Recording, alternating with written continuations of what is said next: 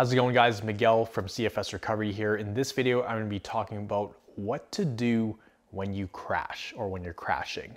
Now, the term itself, crashing, it's a term used all over online. It's been made famous, I think, by other YouTube channels. But when it comes to CFS, crashing is basically when you're flat out, you hit a complete wall, you're completely bedridden, you can't do anything. And I think there's actually a misconception about what crashing is. So I wanna clear that up right now. What is crashing?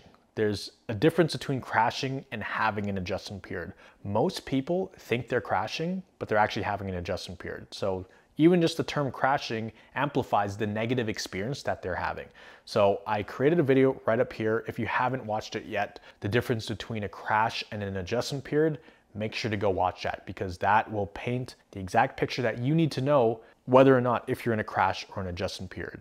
So if you haven't already watched that video, make sure to watch that video before you watch this one. Very important. Now, if you have watched that video and you do know what a crash is and you are legitimately crashing, that's what I wanna dive into in this video. So a little bit about my experience with this. I have legitimately crashed maybe 50 times in my entire journey. And having a crash, it's one of the worst feelings ever. And I don't want to go too deep into it because I don't like talking about this negative stuff on my channel, but a crash is essentially when you feel like you're knocking on death's door. It feels like your body is shutting down.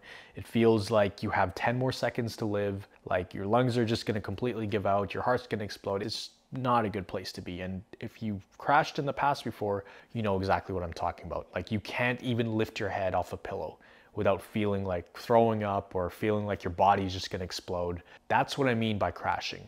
Just right off the bat, there's a lot of people I talk to who think they're crashing, but they're having an adjustment period. So if you are in a crash and you're completely bedbound, like you can't even sit up, right? Honestly, the best thing you can do is mentally hang on for dear life, right? Imagine you're a ship going through the middle of the ocean. If we're trying to get from one side of the ocean to the other, right? The place where you're at, it's where you are. And the place we want to get to, that's being fully recovered. It's a journey to get there. It's a very treacherous journey. There's a lot of discomfort. There's a lot of storms that come our way. And when you have a crash, think of it like a storm. Sometimes all you can do is just hold on for dear life mentally and not fall off that ship right? Because if you fall off that ship, you dig yourself a deeper hole and then you're panicking, then you feel like you're back at square one. So that's another thing I wanna mention is you're absolutely not back to square one if you crash. Is it possible to go back to square one or get worse? Yes, but you shouldn't make that the initial assumption if you do hit a complete wall. Sometimes you can have mini crashes and they can set you back by a couple months, but it doesn't mean they're going to set you back years and years and years, right? Back to completely square one. So just know that if you do have a crash, know that you didn't just undo years and years of progress because a lot of times you can bounce back in a faster time frame than you think if you handle this properly. So when you do have a crash and you're basically in the trenches, you're basically stuck in quicksand, the last thing you want to do is make it harder for yourself by mentally just freaking out because your nervous system has caused tons and tons of physical discomfort where it feels like you're to die. The last thing you want to do is pour fuel to that fire by thinking of all these things. Oh, shoot, I shouldn't have done this, shouldn't have done that. Am I to survive? Am I ever to get better? You don't want to ask yourself those things because the damage is done. Like the nervous system has been hyperstimulated and it's going to be in that phase for a good amount of time. Like it could last a few days, it could last a week. Crashes are very intense. You're not going to be calm in your mind, but the calmer that you are, the better you handle it, the faster you come out of the crash. There's not a lot of things that you can do in the moment to really make you feel better. There might be an ice pack that someone can put on you, or someone can be rubbing your hand, or you can have a family member sitting beside you. That might make you feel a little bit better, but for the most part, there's not a lot that you can do physically to feel better. That there's not a lot that you can do physically to feel better. Maybe you can do some deep breathing, but even that, I've had crashes where just trying to take a deep breath, I felt like stabbing pain in my chest and I would get like panic attack after panic attack. So there's not a lot that I could have done in that moment, but there was a heck of a lot that I could do to make it way worse. So sometimes it's just trying your absolute best to get to a neutral state. That's what you want. no matter how bad your body is freaking out, no matter how bad the symptoms are, the level of discomfort you're feeling, you want to remain as neutral and indifferent to the symptoms as possible, regardless of how intense they are. The less of an emotional charge or attachment you can have to the symptoms, the better. And that's not always possible. I get it. When you're having adrenaline dumped into your bloodstream and there's just complete fear and panic, it's hard to separate yourself from that. But you have to try your best because the better you handle it, like I said, the faster you come out of it and the less intense the symptoms will be. Especially with crashes, it's damage mitigation. You can mitigate the damages, which means reduce damage. Doesn't mean it's not gonna hurt, doesn't mean it's not gonna suck, but you can make it suck less, right? So mention to people on the calls in our Recovery Jumpstart program, and if they're on a call, they're not crashing because you wouldn't be able to even answer call, you wouldn't be able to look at the screen if you're crashing. If you are actually legitimately crashing, you just have to know that, like I said, there's not a lot you can do to make yourself feel better in that moment, but there is a lot of stuff you can do to make yourself feel worse. So you just really have to limit that. And then you just really have to believe that, okay, this is gonna be temporary, right? It's gonna really suck right now, but eventually, as always, this feeling dissipates in a few days or maybe it's a week. That's a pretty long crash. To be crashing for a week, you know that the symptoms will get better. So you just have to constantly remind yourself of that. It's like when you're in the middle of the ocean and there's a storm and it's throwing the ship left and right and you feel like the ship's gonna tip over. Sometimes the best you can do is just hang on there for dear life and not panic and just believe that, okay, this storm is gonna end at some point. At some point, the sunshine is gonna come out from behind the clouds the storm's gonna go away. The water is gonna be completely calm.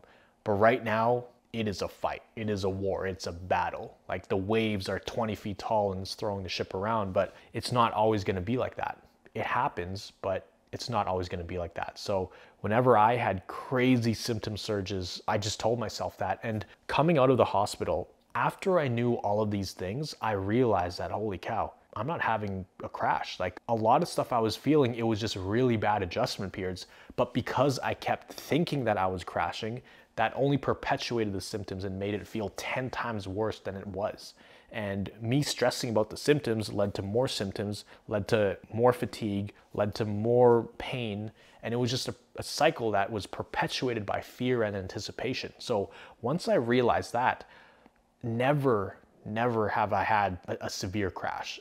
There was one time actually, and this is when I was all better, like four years after I got out of the hospital, or was it three and a half? I had pretty much built myself back up to a point where I could work out, I could run 10 kilometers a week, where I could do boxing, I could exercise and work full time and travel. I think it had to do with the vaccine, my second vaccine. I was working out a ton. I was definitely working out way more than I should have been. So I was kind of pushing it in that perspective. But I also had the second vaccine, and then two days later, my body just completely hit a wall. Like that felt like the closest thing to a crash that I'd felt in probably six to seven years. I hadn't felt that severe level of symptoms since before I got to the hospital or during the time I was in the hospital. So that was the one time I actually felt like I was having a crash after I knew all of this information. But other than that, there were so many times when my body was just freaking out. Like my heart rate was high. I was having thoughts in my head. I was like, oh shoot, is this it? Is this the one that takes me out? But then I would constantly keep my thoughts in check. I would constantly do that. And then I never really felt like I had a legitimate crash. It was all just pretty thick adjustment periods, and the adjustment periods got better over time. But that's number one though. You have to figure out are you actually experiencing crashes or adjustment periods? Most of the people I talk to who think they're having crashes, they're in adjustment periods. It's like people who go out and they say, Yeah, I went out yesterday and now I'm crashing, so I just had to stay at home all day. So I just really have to limit myself because I'm crashing. And I'm just like, No, you're not crashing. If you were crashing, you wouldn't be able to sit up. You wouldn't even be able to talk properly if you were actually crashing. That's a legitimate crash. What you're having is an adjustment period. Basically, your body is overstimulated from the stress that's it's going through. And stress isn't always from bad things. Stress could be things like noises. It could be things like lights. It could be things like certain foods, other things happening in life. It could be from good things. Maybe your little cousins come over and family comes over and you have a great conversation with them that's very stimulating. That counts as stress. or stimulus on the body. So any kind of stress, just see it as stimulus on the body that can lead to adjustment periods. So you don't want to push your adjustment periods to the point where you can't handle it. And cover that in this video up here where I talk about the best way to expand activity. But for the most part, people who think they're crashing are not actually crashing. But this video is for people who are crashing and they're really, really debilitated and they're stuck in that spot where they, they can't get off the couch.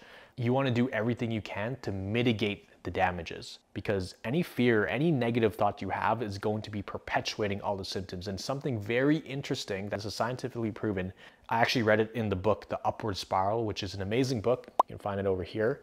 That's what it looks like. In the upward spiral, they talk about how when you are in a very sensitive state, when your nervous system is all jacked up and you have all of this stuff going on, you can have a negative bias on things. And for every one negative thought you have, it takes five positive thoughts to balance that out.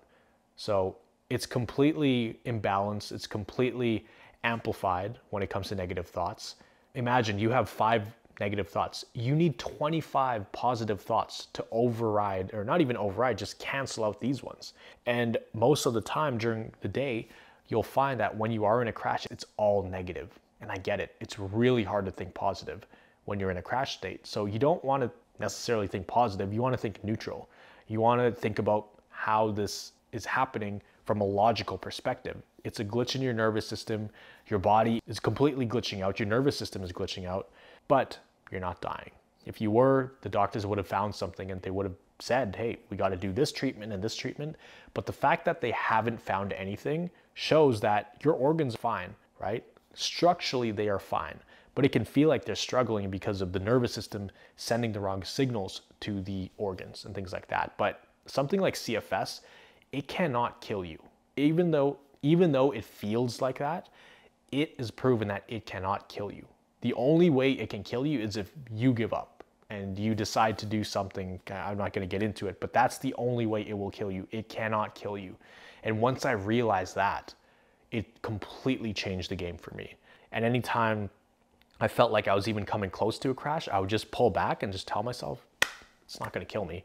Even if it gets really, really intense, I know that any kind of negative talk or fear or anxiety is going to add fuel to the fire. So there's a lot of people I talk to on Instagram, and they might be watching this video right now, where I try to provide solutions and try to help them and give them ideas, but they're just feeding that negative narrative. But I have this, but I can't do it because of that, but this and that. Well, I get it. I understand. I'm trying to snap you out of that. So you have two choices. You can either keep talking negative to yourself and fueling that fire, or you can try to get to a neutral place and tell yourself, hey, this is this is the nervous system. It's a glitch in my nervous system. It's a problem with the way my brain is sending signals to my body. These symptoms, everything I'm feeling, are limiters that the brain is placing on the body.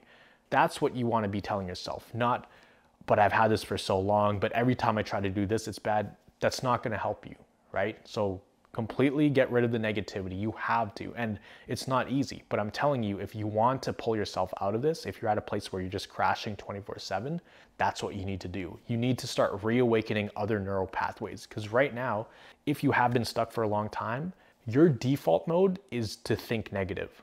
It's to think of the worst case scenario which I get because you want to avoid crashing even worse. So you're going to be telling yourself things like, if I stand up too fast or if I walk over there to, across the room, it's going to put me in bed for the next month. If you keep saying that, that's what will happen. So you're fueling that fire.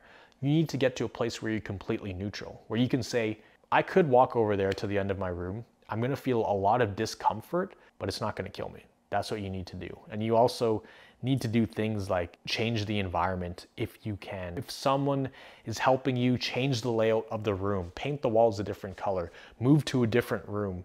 So that's something I see that really helps pull people out of those crashes when they can get into different environments. And I know even just getting into a different environment is very strenuous on the body, but you want to break these patterns. That's what it is. If you're stuck in a crash state, you need to have a pattern interrupt for your brain. So I could talk about this for hours. We talk a lot about this on the recovery jumpstart calls of you know what to do if you crash and how to deal with adjustment periods and things like that. If you did want some extra help, you can click the link down below and apply for the Recovery Jumpstart program. We've created it in a way that we can really dive deep into your situation and walk you through exactly what you need to do to recover on an individual basis. So there's small group coaching calls, you get to work one on three with the coaches because there's myself and the other coaches in the program.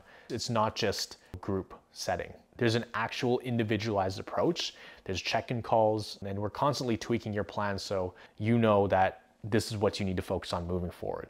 The following week, this is what you need to do. Next month, this is what you need to do. And we're pretty much walking with you every step of the way. And people think of the program as kind of like their safety net. Like they can never go back to square one if they're in the program because and they have some kind of plan or structure that they can follow. So if you did enjoy this video, make sure to hit that like button, hit that notification bell down below so that way you're notified from all of these videos so you don't miss anything. We're dropping content every single day. And if you did want to join the program, if you did want to see if you qualify for it, we only accept people on an application basis because we want to make sure you're a really good fit for the program. Click the link down below and you can find the questionnaire there. You can book a call and we'll see if you're a good fit. I will personally chat with you to see if we can bring you into the program. But other than that, I wish you the best. Remember, you are a thriver and you are just one mind shift away from living a life with thriving health. I'll see you in the next video.